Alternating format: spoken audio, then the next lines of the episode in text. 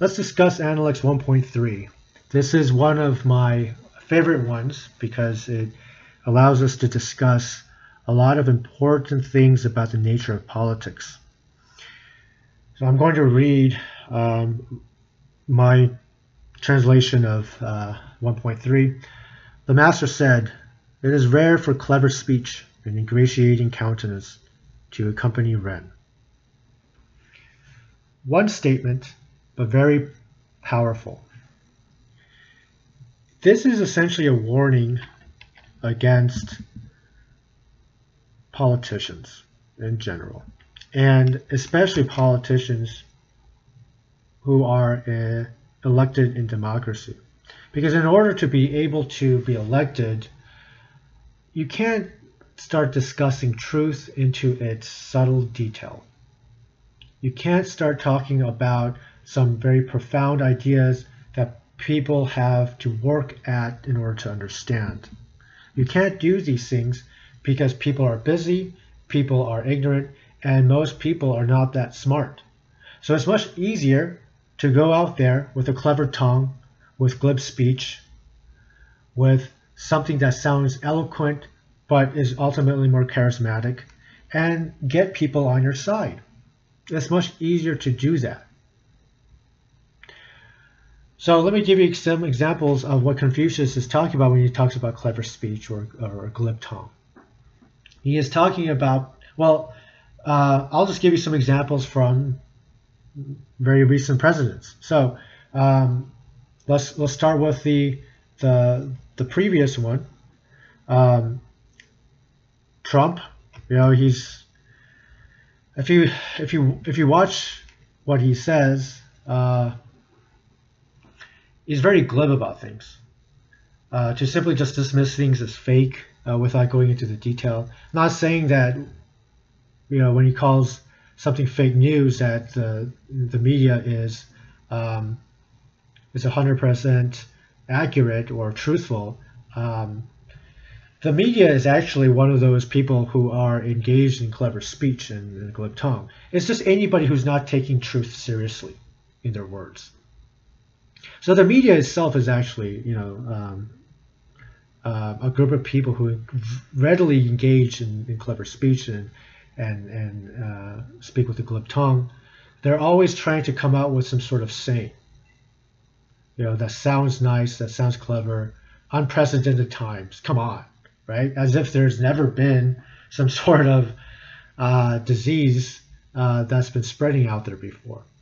Um, so the media is actually a, good example, but my, my problem with it is that when you start to turn things into just catchy phrases, like yes we can or hope and change um, you're just preying on people's emotions. You're not actually educating them. You're not bringing them to moral enlightenment. You're not helping them. You're just using their emotions to get yourself into more power and that's the essential problem here so before uh, before obama um, has this you know hope and change and everything um, and he's a very charismatic speaker, but he's he's a man of clever speech and he speaks with a glib tongue. He's not taking what he says seriously. Uh, you know, when we when we get to um, um, go back to the Bush years, um, we also see.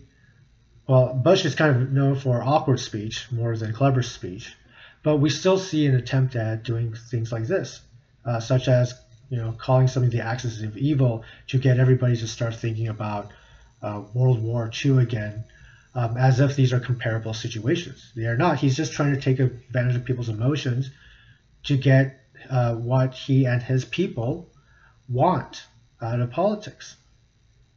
If you go back to Bill Clinton, he says stuff like it, that depends on what your definition of the word is is. Um, really kind of ludicrous. So this is yet another man uh, who speaks with a glib tongue. If you go back to the first Bush president, uh, he says stuff like, uh, "Read my lips, no new taxes." It sounds great until the time where eventually you did raise taxes, uh, where he did raise taxes. So these people are not concerned with the truth. They're not concerned concerned with saying something of substance, something that can help your life, develop your wisdom. They're not being truthful. They're not being sincere. They just want to say something to get what they want out of you and their audience. That's really it. Ingratiating countenance. This can mean a range of things. Dressing well. You know, a lot of people who wear suits lie to you. In fact, I, I bet you that the more they wear a suit, the more likely they are to lie. So you can think about this in any kind of situation. The guy who's trying to sell you a stock, uh, you know, a financial portfolio, um, uh, attorneys, uh, you know, um, are kind of seen in this light. Uh, politicians are always wearing suits. I think the more uh, that they wear suits, the more likely they are to try to rip you off. Um, in, another form of ingratiating countenance is to give a sort of a flattering um, facial expression, something that's very pleasing. And these people um, who always have this kind of expression on their face, um, they're generally forcing themselves to, to have this in order to deceive you into doing something that is ultimately harmful to yourself. So it's rare for these things to accompany Ren.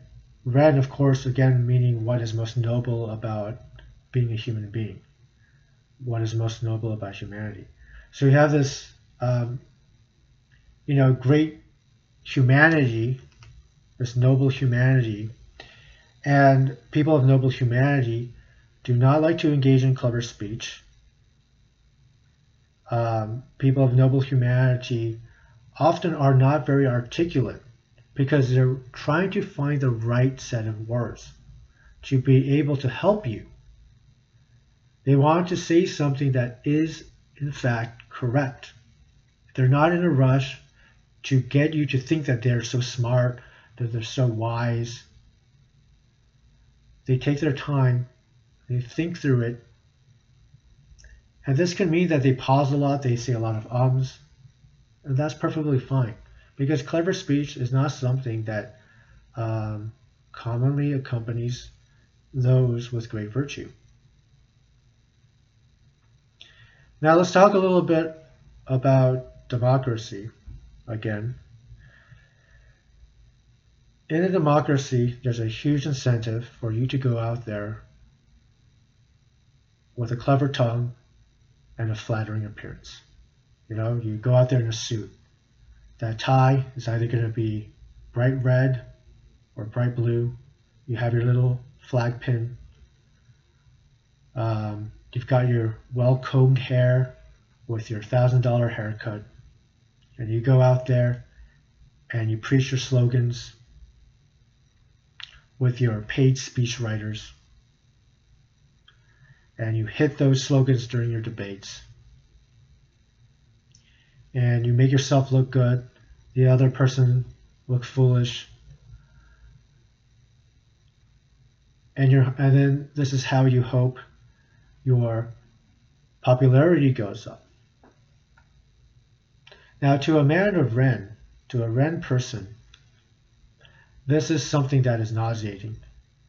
This is something that provokes a feeling of disgust. Just to watch somebody else do it. It's so sleek, it's so uh, it's so oily, it's so unctuous. So how much worse would it be for that person who has Ren to himself engage in clever speech and flattering appearance? How much worse would that be? A person who is Ren would not stoop to such a level, even, to paraphrase Mencius, for the whole world. They would not do these things. So who who ends up running for these elections? Not only winning these elections, but who ends up running for these elections?